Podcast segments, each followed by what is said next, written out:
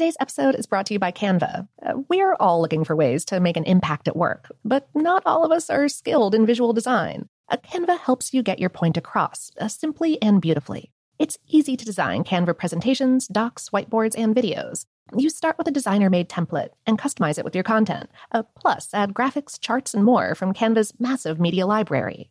Whatever department you work in, Canva is perfect for any task sales decks, hiring docs, marketing brainstorms, employee videos, you name it. Anyone at work can design with Canva. Start designing today at canva.com. Designed for work. Hey, this is Christina Quinn. I'm the host of Try This, the Washington Post's new series of audio courses. The idea behind Try This is to become better functioning humans without having to comb the internet for countless hours. In our first course, we learned how to sleep better. Now, we're going to learn how to make our friendships stronger. I'll offer expert tips that are doable, and I'll keep it short. So let's do this. Classes in session. Find Try This from the Washington Post wherever you listen. This episode is brought to you by Technically Speaking, an Intel podcast. When you think about the future, what kind of technology do you envision? Whatever the future holds, artificial intelligence will undoubtedly be at the heart of it all. Join Graham Class as he hosts season two of Technically Speaking, an Intel podcast, and hears from the minds transforming healthcare, retail, entertainment, personal computing, and more with the help of AI. Tune in every other Tuesday and explore the latest technology that's changing our world today and creating a more accessible tomorrow. Listen to Technically Speaking, an Intel podcast on the iHeartRadio app, Apple Podcasts, or wherever you get your podcasts. What's up? This your boy Lil Duval, and check out my podcast, Conversations with Unc, on the Black Effect Podcast Network. Each and every Tuesday, Conversations with Unc podcast feature casuals and in-depth talk about ebbs and flows of life and the pursuit of happiness. Unlike my work on stage, I tap into a more serious and sensitive side to give life advice and simply offer words of encouragement, yet remind folks to never forget to laugh. Every Tuesday, listen to Conversation with Unc, hosted by Lil Duval on the Black Effect Podcast Network, iHeartRadio app, or wherever you get your podcasts. Presented by AT&T. Connecting changes everything. From BBC Radio 4, Britain's biggest paranormal podcast is going on a road trip. I thought in that moment, oh my God, we've summoned something from this board. This is Uncanny USA. He says, Somebody's in the house, and I screamed. Listen to Uncanny USA wherever you get your BBC podcasts, if you dare.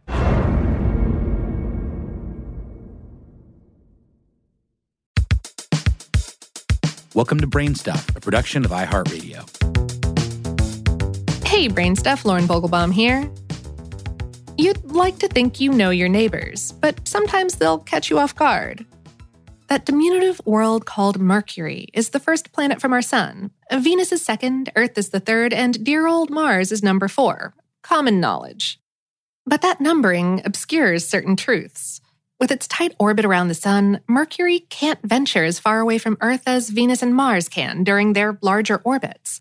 So, most of the time, Mercury is closer to Earth than any other planet, despite its place in the planetary lineup. And that's far from the weirdest thing about Mercury's travel patterns. Of all the planets in the solar system, Mercury orbits our sun at the fastest rate. It hmm. zips around our star with an average speed of around 105,900 miles per hour, or 170,500 kilometers per hour. The planet's namesake was a real speedster, too.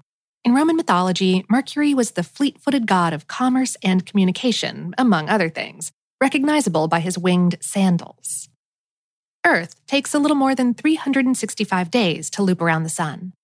Mercury does the same thing in a fraction of the time. One Mercurian year is equal to a brisk 88 Earth days. Vacationing there would be a disorienting experience. On Mercury, the years may be quick, but the days are very long. The planet finishes a new rotation around its own axis once every 59 Earth days, which means that every day on Mercury takes up almost exactly two thirds of every year. But due to some further strangeness, each day on Mercury isn't guaranteed to have a sunrise and a sunset. If we define a day not as a complete rotation of a planet around its axis, but rather as a solar day, a one complete day night cycle, the amount of time it takes our sun to return to a specific point in the sky, then a single day on Mercury is 176 Earth days long. That's the rough equivalent of two full Mercurian years. That's because Mercury's orbit is what we refer to as eccentric. Uh, no, not eccentric like Willy Wonka is eccentric. Eccentricity is a term astronomers use to describe the shape of a planet or moon's orbit. No planet orbits its star in a perfect circle. The extent to which a given orbit deviates from being circular is called its eccentricity. If an orbit was 100% circular, we'd say it had an eccentricity of zero. Let the record show that Earth's orbit boasts an eccentricity of just 0.0167. So it's almost a circle, but not quite. Mercury's orbit looks more squashed or elliptical by comparison. Of all the planets in our beloved solar system, Mercury has the most eccentric orbit. The amount of space between this world and our Sun ranges from just 29 million miles to 36 million miles during the course of its elliptical trip around the Sun. That's uh, 46 million to 58 million kilometers. Consequently, Mercury's travel speed increases as it gets closer to the star. Those changes in speed and distance from the Sun account for the strange solar days. When you view the Sun from some places on Mercury, it appears to freeze in place partway through its journey across the sky, then move backwards before going forward again in its route to the opposite horizon. Depending on where you are on the planet, this might mean that you get two sunrises in a row as the sun dips back below the skyline before fully rising, or two sunsets in a row as it pops back up before fully setting. And of course, all of this wreaks havoc on the planet's temperatures. On Mercury, they can range as high as 800 degrees Fahrenheit, that's 430 Celsius, or as low as negative 290 degrees Fahrenheit, or negative 180 Celsius. As you'd expect, the side of the planet that's facing the sun at any time will be a good deal hotter. And on hot days, we could all use some ice. In 2012, NASA's Messenger spacecraft observed deposits of frozen water on Mercury. The ice was found at the bottoms of deep craters around the northern pole, which are protected from the sun all year long due to Mercury's lack of tilt around its axis of rotation. Earth tilts 23.5 degrees on its axis, giving us seasons and exposing the poles to the sun. But Mercury only tilts 2 degrees, meaning it spins almost completely upright, protecting its poles and preventing seasons from occurring. But back to that ice. Paradoxically, Mercury's hottest temperatures could be responsible for some of the ice that it possesses. Our sun is constantly releasing charged protons and electrons in streams known as solar winds. Earth is shielded by a powerful magnetic field which deflects many of these. Mercury has had a magnetic field of its own for around 3.9 billion years. However, it's significantly weaker than the one we enjoy here on Earth. If a recent scientific model is correct, the intense heat of the planet's sun facing side triggers chemical reactions between solar wind particles and minerals buried in the soil.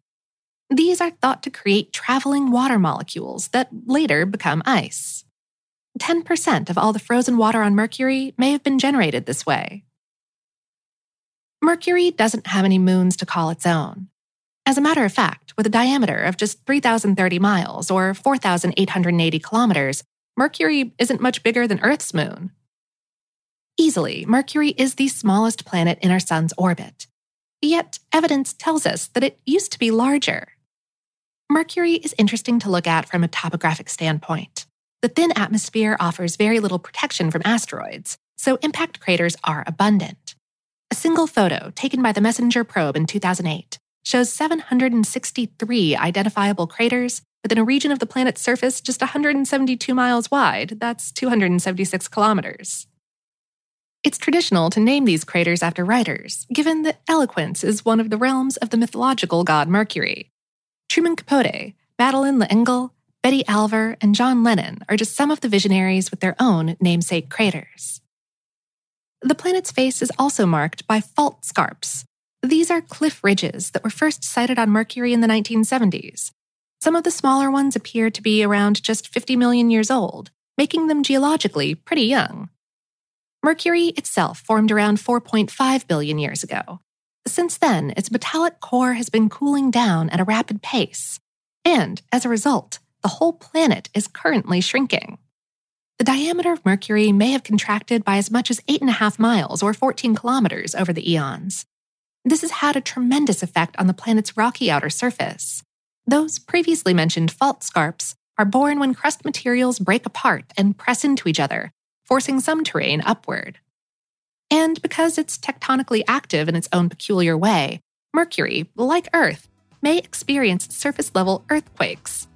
Mercury quakes will definitely be a topic worth investigating as we plot out future probe missions to our curious little neighbor.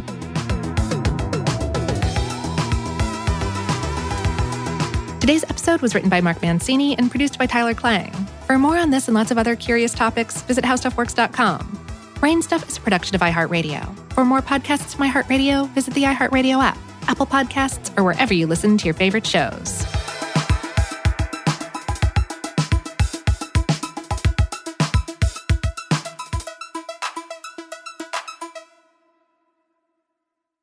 Today's episode is brought to you by Canva. Uh, we're all looking for ways to make an impact at work, but not all of us are skilled in visual design. Uh, Canva helps you get your point across, uh, simply and beautifully. It's easy to design Canva presentations, docs, whiteboards, and videos. You start with a designer made template and customize it with your content. Uh, plus, add graphics, charts, and more from Canva's massive media library. Whatever department you work in, Canva is perfect for any task sales decks, hiring docs, marketing brainstorms, employee videos, you name it.